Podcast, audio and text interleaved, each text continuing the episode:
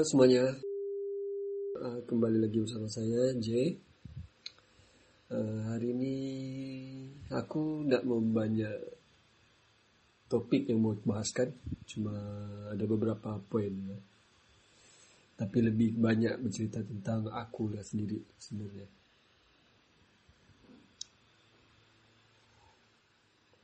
Sekarang ni pagi 8.53 8.53 pagi. Hmm, belum tidur lagi banyak benda yang bermain di fikiran apa semua. So kita bahas pasal diri aku sendiri lah. Kebanyakannya apa yang orang judge apa semua. Okay ini personal lah aku sendiri cakap pasal aku. Dulu ya aku memang kuat lepak. Lepas tu pernah buat benda macam-macam nakal apa semua. Nakal ya nak nakal juga lah. Cuma ya boleh tahan boleh di, di cakap nakal juga. Tapi bukan sampai yang jadi taiko apa semua lah. Aku cuma nakal je.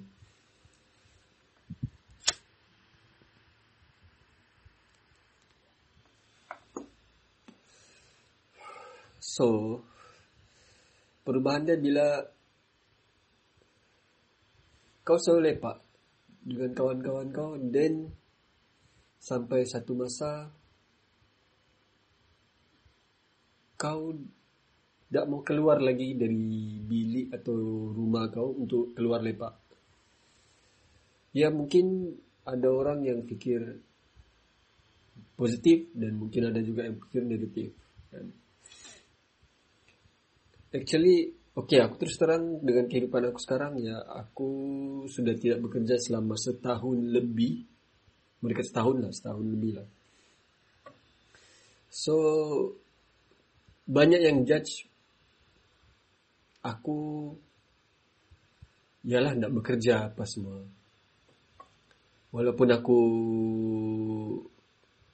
trading dalam forex, ya biasa mulut orang akan cakap, kenapa main begituan apa semua kan.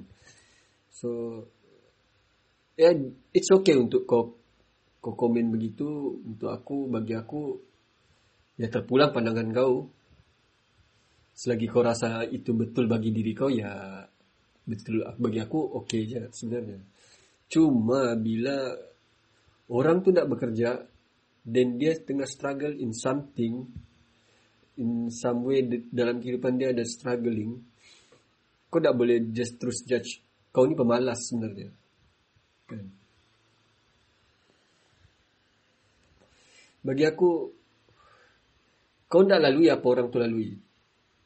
Tapi dalam dalam dengan kata mudah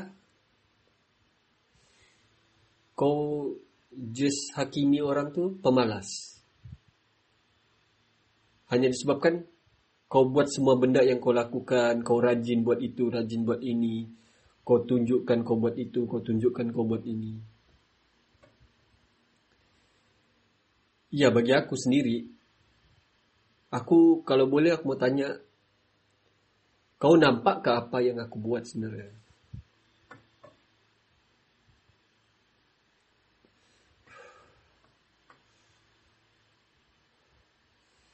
Kau tak tahu apa yang berada di fikiran aku, apa yang aku buat.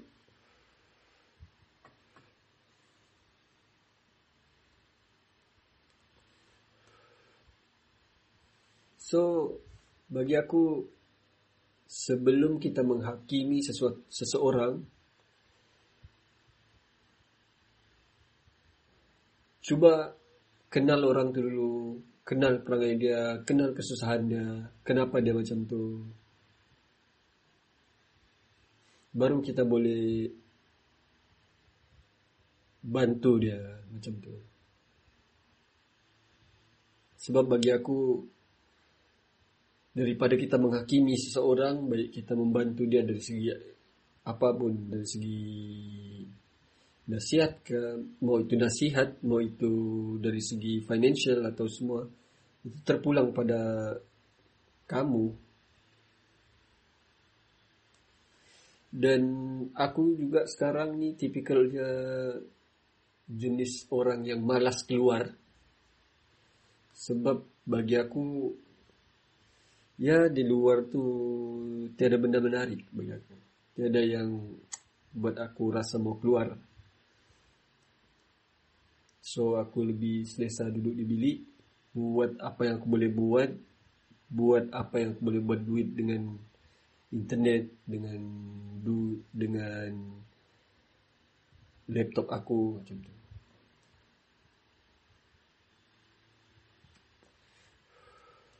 So kalau mau cakap podcast ni, ah, podcast ni ya just sebagai passion aku, hobi aku untuk bercerita.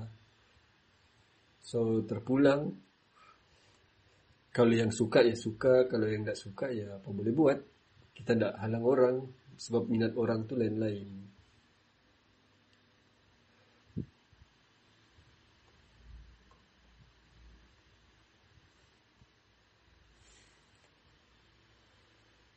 cerita pasal kawan juga. Kita ada juga banyak jenis kawan di sekeliling kita ni. Ya mau itu kawan baik ke kawan yang jenis istilah dia kawan makan kawan sebab mungkin dia ada, dia ada benda lagi mau dimakan so dia nampak kawan dia sedap dia makanlah kawan dia kan sebab dia nampak kawan dia sedap, eh, sedap. So dia makan dah kawan.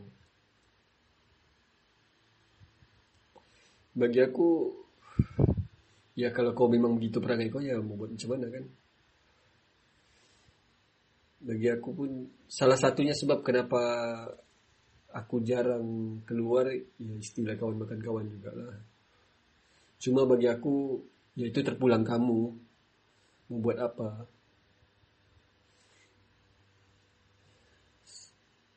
So banyaklah yang membuat aku rasa annoying sedikit beberapa waktu sebelum ni. Jujur, jujur aku cakap banyak yang sudah aku lalui sebab umur pun boleh dikatakan ya setengah umur lah sebab 30 lebih kan. Jadi bekerja ni pula bagi aku kenapa orang tu susah mau stay di satu tempat kerja tu? Kadang-kadang disebabkan sekeliling dan sekeliling juga. Macam baru-baru ini aku interview, aku ada berjumpa dengan seorang budak. Ya budak tu muda lagi. Umur dia dalam 22 23 something lah macam tu. Lepasan diploma juga. Dia sekali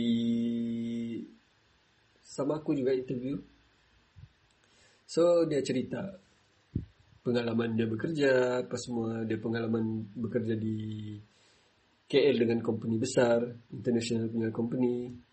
Dia berhenti sebab ialah parents dia sakit. So dia risau dia berhenti dia balik ke sini. Dia orang kuna then sampai satu detik dia dapat kerja adalah di kilang plantation dan kilang plantation tersebut selalu membawakan isu bangsa bagi aku iaitu salah satu bentuk rasism lah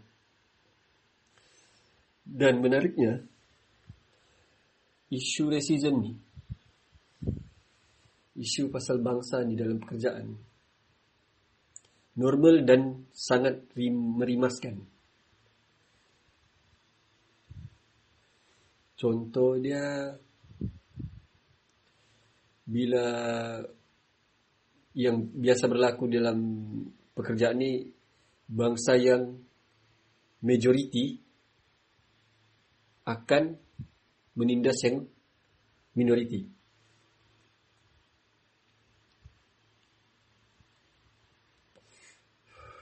bagi aku pembawa-pembawa yang jenis pemikiran yang membawa-bawa bangsa sebab dia orang ramai. Dan bebas untuk mendiskriminasikan bangsa yang minoriti. Bagi itu bangsat sekali perangai dia. Terus ter, terus terang aku cakap aku jujur cakap perangai dia memang macam anjing aku terus cakap. Sebab kenapa? Bagi aku kau bangsa apa pun tapi kalau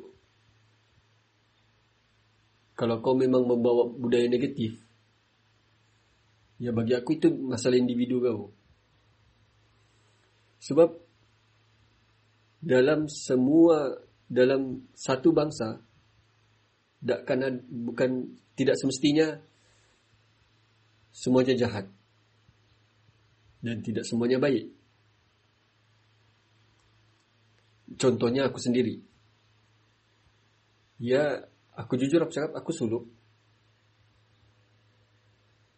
Dan suluk itu juga bangsa yang selalu di salah satu bangsa yang direndahkan. Tapi bagi aku sendiri, kenapa kau perlu salahkan bangsa sedangkan yang salah itu individual, individu itu sendiri? Dan ada juga orang tak suka Bugis. Ini contoh ya, contoh. Ada juga orang tak suka Bugis. So orang cakap Bugis ni pendatang, Bugis ni bla bla bla bla macam jahat. Tapi jujur aku cakap, aku suluk, aku berkawan dengan ramai kawannya, ramai kawan Bugis. Dan ada juga kawan-kawan aku yang dari bangsa lain. Dan bagi aku kawan-kawan aku semuanya normal ya. Tak ada pula yang seperti yang apa yang kamu cakap. Apa yang orang lain cakap Bugis tu pendatang Bugis Bugis tu kuat bergaduh. Aku berkawan dengan Bugis. Tak ada pun aku nampak kawan aku yang Bugis kuat bergaduh. Malah masa aku susah, kawan aku ni juga yang bantu aku.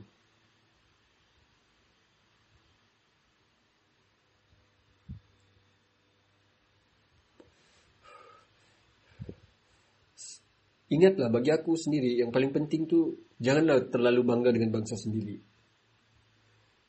So bangsa kita belum tentu baik.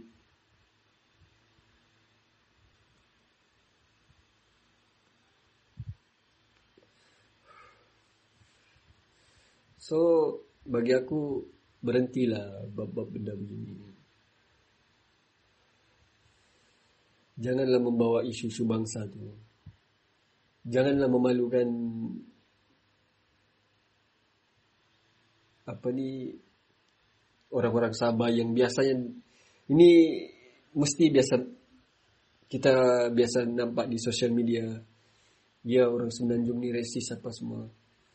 Tak guna kau cakap orang luar tu resis, tapi tanpa kita sedar di dalam di tanah tempat lahir kita sendiri itu masih ada yang resis. Kenapa kita tidak berusaha untuk mengubah yang di dalam itu maksud aku. Kita patut mengubah dari dalam, baru kita ubah yang di luar.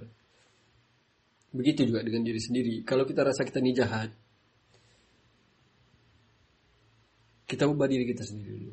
Ubah dulu apa yang apa yang buruk dengan kita. Contoh macam aku. Aku rasa aku banyak nak disenangi dengan kawan-kawan. Sebab aku selalu cakap direct kalau aku tak suka aku cakap aku tak suka. Dan salah satunya aku ubah tu dengan dia aku cuma kurangkan pergaulan aku sebab aku tak mau menyinggung banyak orang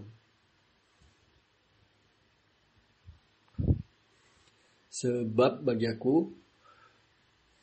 makin besar pergaulan kita makin tahap ketersinggungan itu lebih tinggi. Lagi-lagi jenis aku yang mungkin bagi kawan-kawan aku kalau buat lawak tu aku yang paling hambar antara semuanya. Dan susah untuk mencari kawan yang boleh diajak bergurau senda sampai tahap eh kau ni memang anjing lah macam tu. Kau ni babi sial. Anjing kau ni. Perangaimu ni sial macam setan anjing. Uh, macam begitu. Itu contoh dia. Kalau kawan kau tu jenis yang cepat terasa, putus kawan aku rasa. So, Alhamdulillah juga aku bersyukur dengan kawan-kawan aku yang boleh menerima aku apa adanya. Contoh dia macam best friend aku, Ijan, Samsul, Maman, uh, Zirun, Malik, apa semua dengan semuanya lah. Kalau aku bergurau dengan orang, orang still boleh terima. Sini aku memang tak banyak tak banyak aku mau utarakan lah. Cuma just apa yang aku mau share je lah. Dan ada satu topik lagi perbahasan dia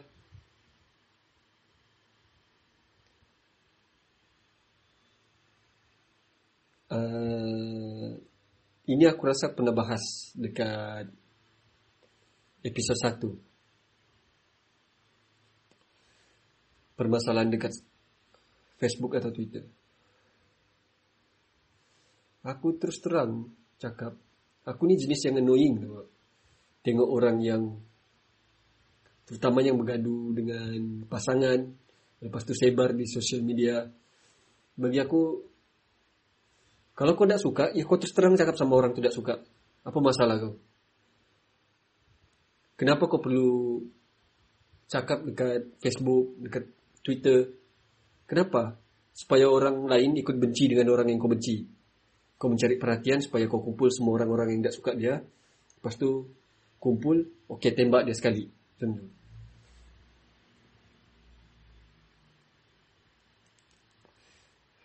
Sedangkan kalau kau betul-betul baik, kau boleh cakap dengan orang yang langsung. Ya kalau tak suka, ya tak suka.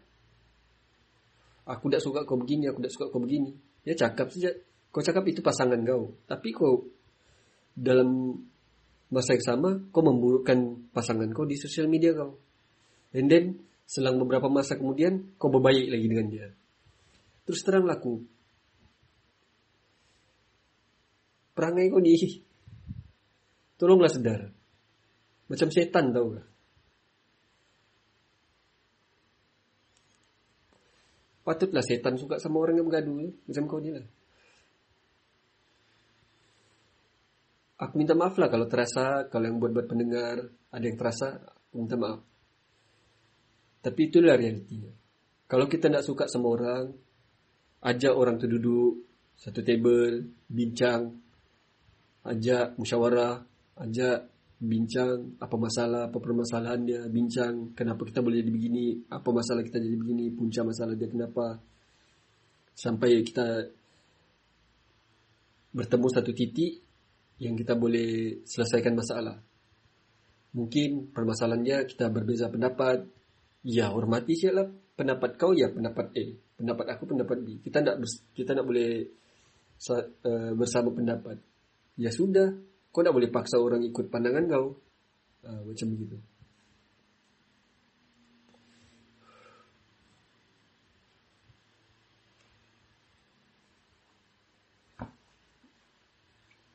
Kau tidak boleh paksa orang untuk ikut dengan pandangan kau. Tunduk dengan kau. Respect bagi aku sesuatu yang dapati dengan tanpa kau sedar. Bukan dengan cara kau menakutkan orang. Sebab bila kau kau paksa orang, kau takutkan orang. Jatuhnya orang tu buat orang tu bukan hormat hormat kau, cuma dia lakukan benda tu dengan keadaan yang terpaksa.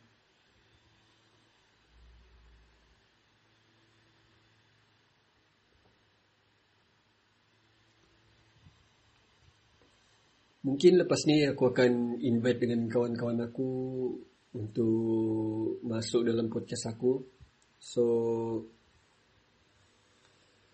bolehlah tolong-tolong share podcast ni. Aku tahu podcast ni tak seberapa. ya just podcast untuk buat senang-senang hati. Buat isi masalah pengaku so itu je. Assalamualaikum. Bye